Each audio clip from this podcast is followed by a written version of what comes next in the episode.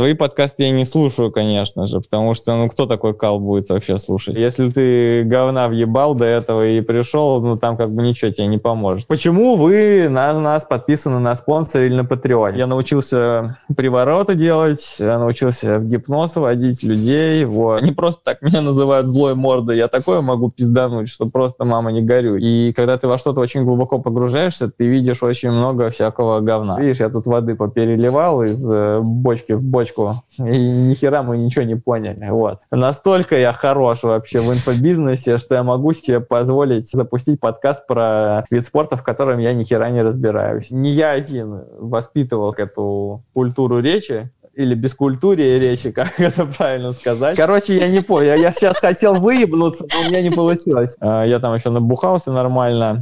Короче, я не журналист. Я просто реально какой-то весельчак из интернета. Поугарать там, сказать, ага, опять сделали херню и пойти дальше.